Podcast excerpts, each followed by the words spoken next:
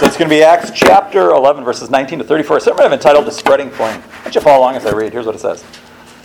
Now then those who were scattered because of the persecution that occurred in connection with Stephen made their way to Phoenicia and Cyprus and Antioch, speaking the word to no one except for Jews alone.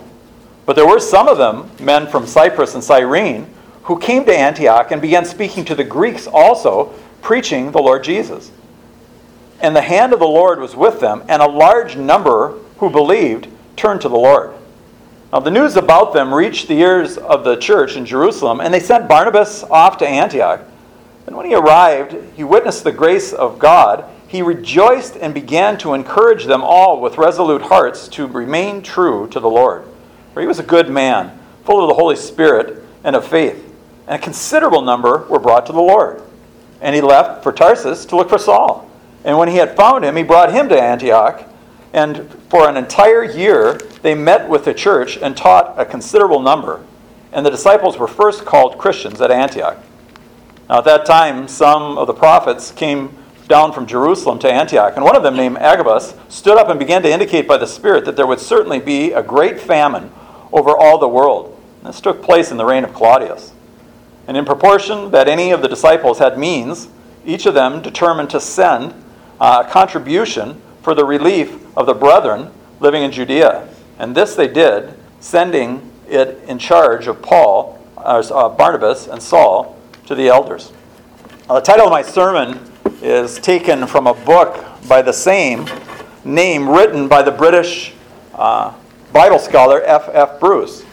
In it, he traces the progress of Christianity from AD 33 at its beginning to the conversion of the English in the 5th century. And I'm guessing that the reason he chose the title The Spreading Flame is because it comes from the book of Acts, chapter 2, where we read about how the Holy Spirit came upon people. And it says, There seemed to be tongues of fire that separated and came to rest on each of them. I think the Spirit was symbolized by tongues because the church was going to grow grow through the proclamation of the gospel. And I think it has appeared as tongues of fire because when fire is ignited, it burns in every direction. That's what happened with the growth of the church. Starting with 120 followers of Jesus who were gathered in the upper room, the Holy Spirit came upon them and they went out in the streets, and Peter began to preach to the crowds. And as he did, 3,000 people responded to his message and were added to the church that day. Just a few weeks later, Peter and John healed a man who was lame at the temple. And they again preached the gospel to those gathered, and more were saved. We're told that at that point the church had grown to 5,000 men. That doesn't even include the wives and the children. So the total number of the church was probably around 20 to 25,000. But then Philip went to Samaria. He preached the gospel there, and a good number of Samaritans were converted to the surprise of the Jews. I mean, that spreading flame of the Spirit's work was going in directions they didn't expect. Even more amazing, though, and alarming to some, were reports that were coming back to Jerusalem that Peter had spoken to some Gentiles at a house of a man named Cornelius, and that as a result of it, the Holy Spirit had come on them. They were shocked by this, and when they heard it, they said, Well, then, God has granted to the Gentiles also repentance unto life. You know that by the end of the first century, a mere 67 years after Jesus died and rose again. Churches have been established in over 100 cities across the Roman Empire, in Asia Minor, North Africa, parts of southern Europe. And over the next 100 years, past that, they were planted in Persia, India, and some scholars believe as far as China. And the historians try to account, though, for the rapid growth and dissemination of Christianity. Most point to a number of factors that they think allowed it to spread quickly. One is just the ease of travel at that time. You know, the Romans laid down roads across their entire empire. Do you know some of those roads are still being used today? Did you know they were the ones who invented cement? Well, because the Roman army kept the roads relatively free from bandits and their navy kept the sea free from pirates, it was possible for missionaries to travel in safety as they sought to get the good news out. Also helped that there was a common language. Greek was spoken throughout the Roman Empire just like English is spoken by many across the globe today. When Suzanne and I went to visit my son Nathan in Croatia, we had no problem with the language because almost everyone there, especially the young people, speak English. That's the way it was with Greek in that day. Another factor was that there was a Jewish diaspora. The Jews were from the land of Israel, but by the time of the New Testament, they're actually more living outside the country than inside. If you looked across the empire, you'd see Jewish communities, large ones in Rome and Alexandria, Egypt, but you'd also find synagogues as far west as Spain. When the Christian missionaries would go out, they'd always go first to the synagogues and proclaim Jesus as Israel's Messiah. In every place, the results were the same. Most of the Jews rejected the message, but some believed, and that small group became the core of a new church. Fourth reason was the high moral standards of the Christians. You see, the Greeks and Romans lived in a day very similar to ours with the sexual profligacy. Not surprising because their religion itself was debased. I mean, read about the myths of the Greek gods and Roman gods. They're portrayed as greedy and manipulative, lustful, and sometimes petty and unpredictable. By contrast, the God of the Bible is not many but one, and he's holy, he's consistent, and he's unchanging. And while Roman moralists like Seneca could talk in lofty terms, it was the Christians who actually lived lives of high standards and self sacrifice. Probably the last reason, though, is the fact that it was a religion that was offered to everybody. I mean, the message that God had sent his son to die on a cross to pay for the sins of anyone who would trust in him so as to have eternal life was appealing. Everyone has to face death, not just the poor and the wretched, but also the rich and the powerful. Most converts did come from the lower classes. Many, in fact, were slaves, but there were some who were taken from high stations of life as well. And in Christianity, people were taught that everyone is equal in the eyes of God. We're all created in His image, we're all fallen sinners. Each one needs His grace and forgiveness, which is offered to all as a free gift if you would simply trust in Christ. Of course, all five of those reasons given for Christianity's rapid spread played into its success, but the ultimate reason was because the Holy Spirit had worked in the hearts of so many people when they heard the message so that they would turn from their sins and turn to Christ.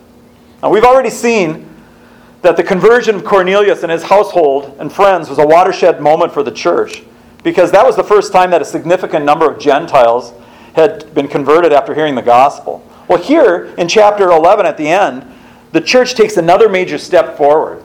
For now the gospel is going to be preached in a large city in Antioch, and the people there were almost all from pagan Gentile backgrounds.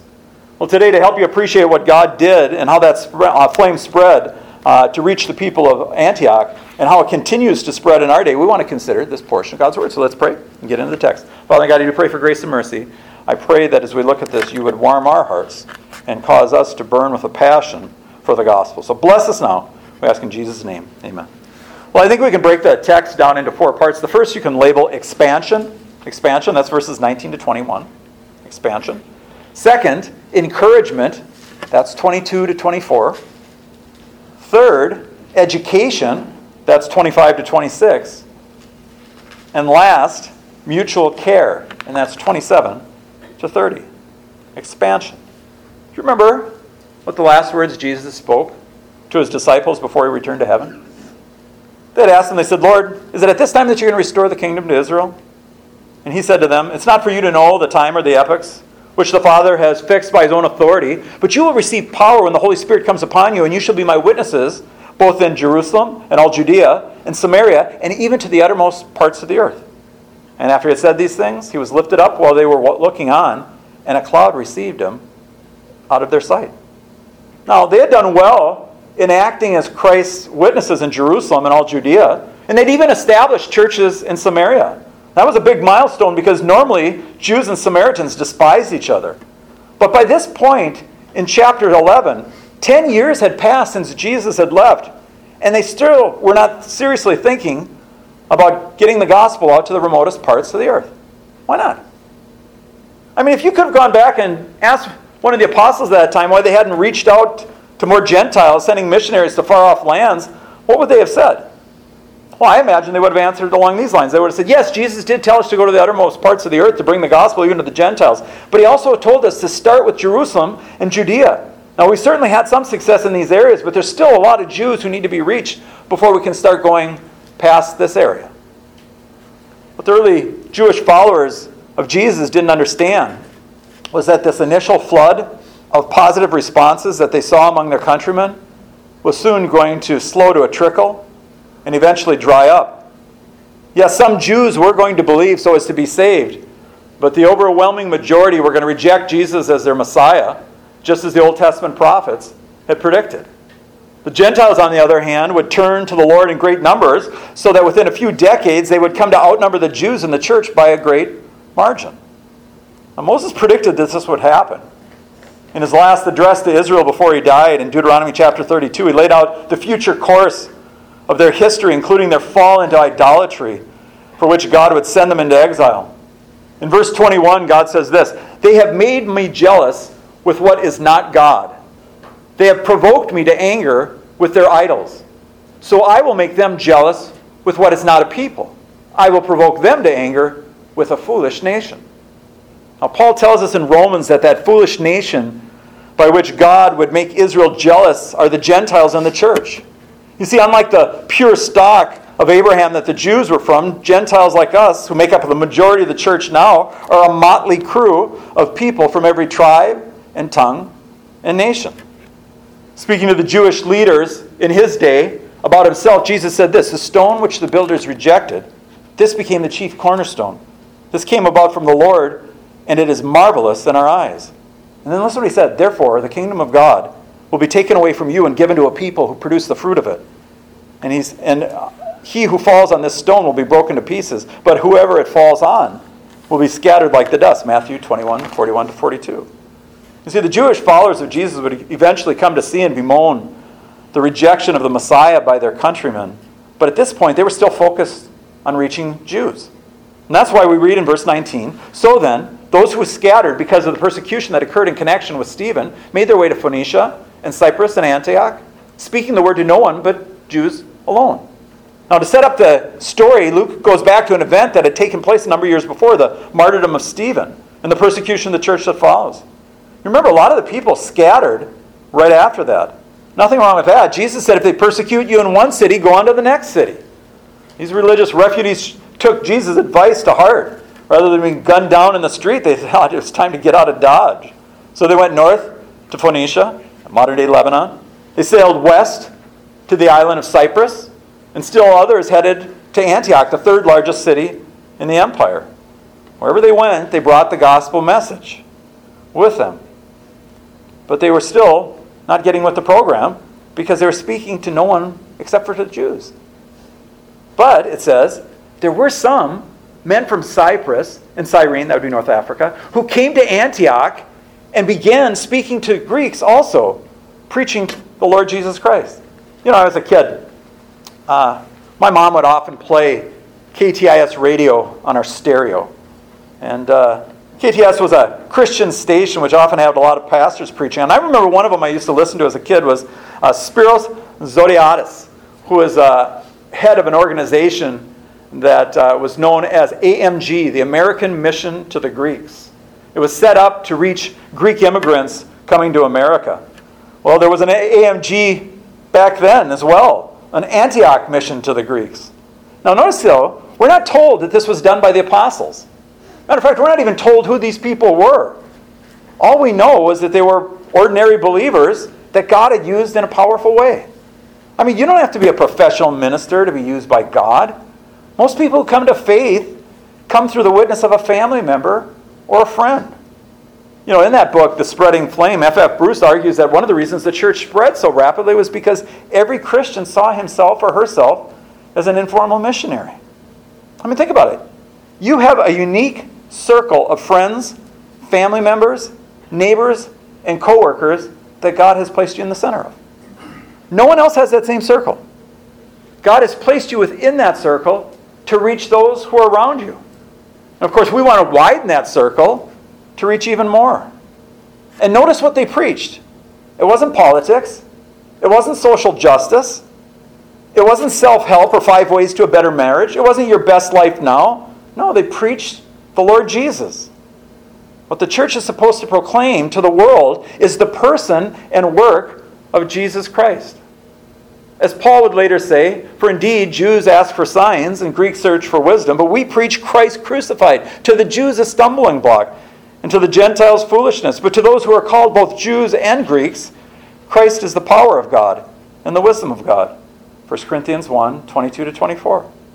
Now, these unknown believers reached out to the Greeks, and God honored their vision and blessed their efforts because we read this. And the hand of the Lord was with them, and a large number believed and turned to the Lord.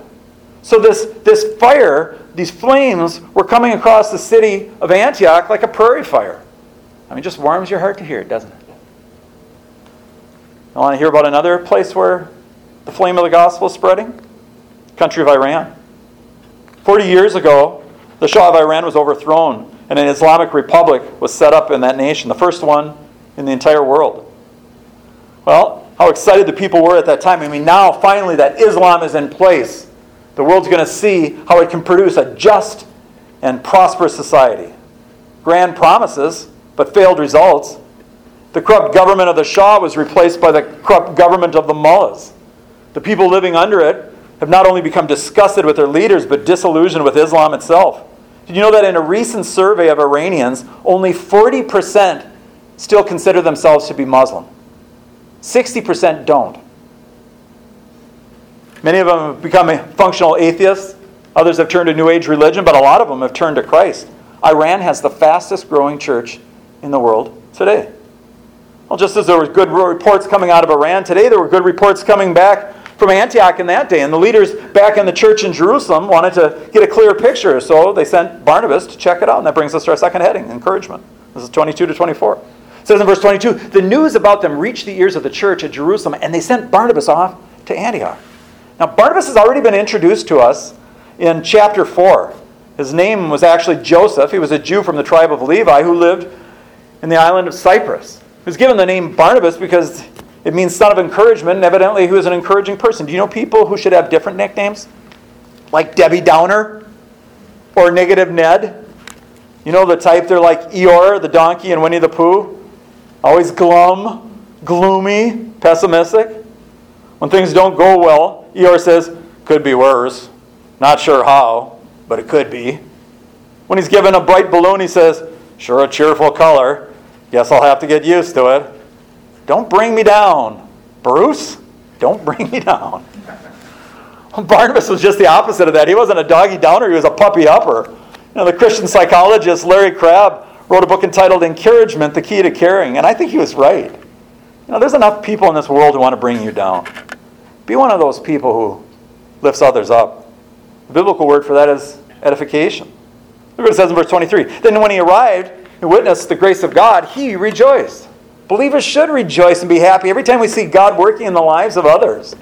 I mean, writing to the believers that he had invested his life energies in, to the aged apostle John said this Beloved, I pray that in all respects you may prosper and be in good health, just as your soul prospers. For I was very glad when brethren came and testified to your truth. That is, how you're walking in the truth. I have no greater joy than this to hear of my children walking in the truth. Well, these new Greek believers in Antioch were people that someone else had led to the Lord. But wherever we see God's grace, we should be happy because believers are all on the same side. And Barnabas wanted to be a blessing to these people. And so it says he began to encourage them all with resolute hearts to remain true to the Lord, for he was a good man, full of the Holy Spirit and faith. Now, wouldn't you like to be described in those terms? He's a good man. She's a good woman. She's full of Holy Spirit and faith. What Barnabas was encouraging them to do was to remain true to the Lord. I mean, keep trusting Jesus. Keep following his commandments. Stay close to him. Fix your eyes on him. All of us need that kind of encouragement daily, don't we? And a considerable number, it says, were brought to the Lord. Now, Barnabas was encouraging others, and the fact that so many were saved was encouraging him. But with so many new converts, he knew that he would need help to teach them these Greeks. And so what did he do? We find that in the next section. One you can title Education. William Farel. He was a French evangelist during the Protestant Reformation in the 1500s. After being persecuted in France, he fled to Switzerland and began pastoring a church in Geneva. But then in 1536, another young theologian came to Switzerland from France, a man named John Calvin. Now, Farel saw that Calvin was a man with a sharp mind and a firm grasp on the scripture. And so he pleaded with Calvin to come to Geneva, and when he did, he let him take over the pastoring of the church. And Calvin became one of the main pillars of the Protestant Reformation. Well, centuries before, Barnabas did something similar. Seeing the need to educate these new Greek converts in the Christian faith, he knew that there was only one man for the job. And that's why we read in verse 15, or verse 25, it says, And he left for Tarsus to look for Saul. By the way, that's about 100 miles from Antioch to Tarsus, where Paul was living. But Barnabas knew that Paul was the go to man. If he wanted these new converts to be grounded in their understanding so that they might have rock solid faith, then Paul was the man to teach them. It says in verse 26. And so when he found him, he brought him to Antioch. For, and for an entire year, they met with the church and taught considerable numbers. And the disciples were first called Christians in Antioch. Now, you know, they say that when it comes to selling a house, the three most important factors are location, location, location. I mean, take a house around here in rural Wisconsin. The same house that sells for $200,000 here would sell for $1.8 million in San Francisco, but for only $20,000 in the city of Detroit. I mean, who wants to live in Detroit? What matters is location, location, location. Listen carefully, folks. When it comes to picking a church to attend, what matters most is Scripture, Scripture, Scripture. Does the pastor of the church carefully, consistently, constantly, systematically, and accurately teach and preach the Word of God? Proverbs 23 7 says, As a man thinks in his heart, so is he. In other words, all of our choices and all of our decisions flow out of our understanding and our values. Let me give you just one example. Suppose you got a man who's a workaholic. He puts in 70, 80 hours a week, no matter what. And uh, if they ask him, he'll work on Sunday as well. His wife is upset because he's never home. The kids are acting up. And even when he is home, he's out in his shop. Why does he work so much? He doesn't need the money, he doesn't even have time to spend it. He's working himself to death and destroying his marriage and family in the process. And even though he feels guilty at times for doing this, he can't stop. Why not? It's because he believes that his worth and value as a man is measured by what he accomplishes. This is what he always heard from his dad growing up. Will he ever change? Not as long as he holds on to that belief. Romans 12, 2 says this Do not be conformed to the world, but be transformed by the renewing of your mind, so that you may prove what is the will of God, that which is good and acceptable and perfect. You see, the Greeks in Antioch, like Americans in our country, learn and come to believe all kinds of things that are not only false but destructive. They need to be, have their minds renewed so as to get rid of those false ideas and replace them with the truth of the Word of God. The Bible says all Scripture is inspired by God and profitable for teaching, for reproof, for correction, for training in righteousness, so the man of God would be adequate, equipped for every good work. 2 Timothy 3 16 to 17. Proverbs 119, 105 says this Your word is a lamp unto my path and a light, a lamp unto my feet and a light unto my path. And think about it in this world, in our culture that's growing ever darker, you need the light of God's truth to keep from stumbling. So you should go to a church not because they have a great praise band or a good softball team. You shouldn't go just because your family goes there or because you have friends or the youth group has activities that'll keep your kids out of trouble. You should go to church because they accurately teach the Word of God week in and week out. And that's what we try to do here. On Sunday morning, Chris and I go through whole books of the Bible, preaching verse by verse. In Sunday school, we focus on God and who He is, like the one we're doing this quarter, the attributes of God. We do home Bible studies where you can have fellowship but also learn the Word of God. There's nothing, nothing, nothing more important to your spiritual health and well being than learning the Word of God. Think about it. Jesus, in praying for his disciples on that last night, said this Father, sanctify them in truth. Your Word is truth. Because think about it. If you don't live by the truth, you'll end up living by lies. And that can't possibly end well. So Barnabas encouraged these new believers, and Paul taught these new believers to establish them firm in their faith. And that's what we want for you here as well. That flame was not only spreading, but it was burning bright and hot because the Greeks were being taught well. And just as a side note, it was here where they first called the followers of Jesus Christians. And by the way, they didn't mean it as a compliment. Well, that brings us to our last point, though. That's the mutual care. And this is found in verses 27 to 30. Here's what he says It says, Now at that time, some prophets came down from Jerusalem to Antioch, and one of them, named Agabus, stood up and began to indicate by the Spirit that there would certainly be a great famine over all the world. Now, the early church not only had apostles, they also had prophets. There are some today who claim that they have this gift as to be able to predict accurately the future, but I think those claims are spurious and false. But this Agabus was indeed speaking for God. We know that because Luke tells us that this took place this prophecy in the reign of Claudius. It says, and in proportion that any of the disciples had means, each of them determined to send a contribution for the relief of the brethren living in Judea. And this they did, sending it in charge of Barnabas and Saul to the elders. So the Jews tended to be suspicious and contemptuous of Gentiles. But when you're suffering and you have nothing to eat and a care package arrives from Antioch and it's got a Gentile name on it, your attitude begins to soften and change. Now, notice how God had been working up to this point through dreams and visions, through teachings and prophecies, to build up the church, to bring together a body of believers who mutually love, support, and encourage one another as they're bringing the gospel message to the world. And that's what we're trying to do with you here today. We want you to work with and build up the church so that we can proclaim the truth of Christ crucified and resurrected so that sinners can be reconciled to God. What I'm asking you to do is add fuel to the fire so that the flame will continue to burn and spread. Because I want to tell you something. I just thought about this right now.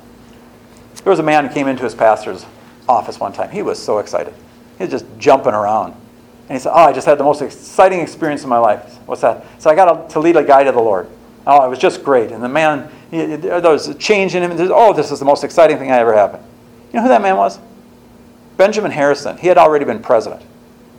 And he said the most exciting thing he had ever done in his life was lead someone to Christ. And I guarantee if God gives you the privilege of doing that, or even being part of it, you will find that that's the most exciting thing that ever happens in your life. May God be praised. Let's pray. Our Father God, I do pray for grace and mercy.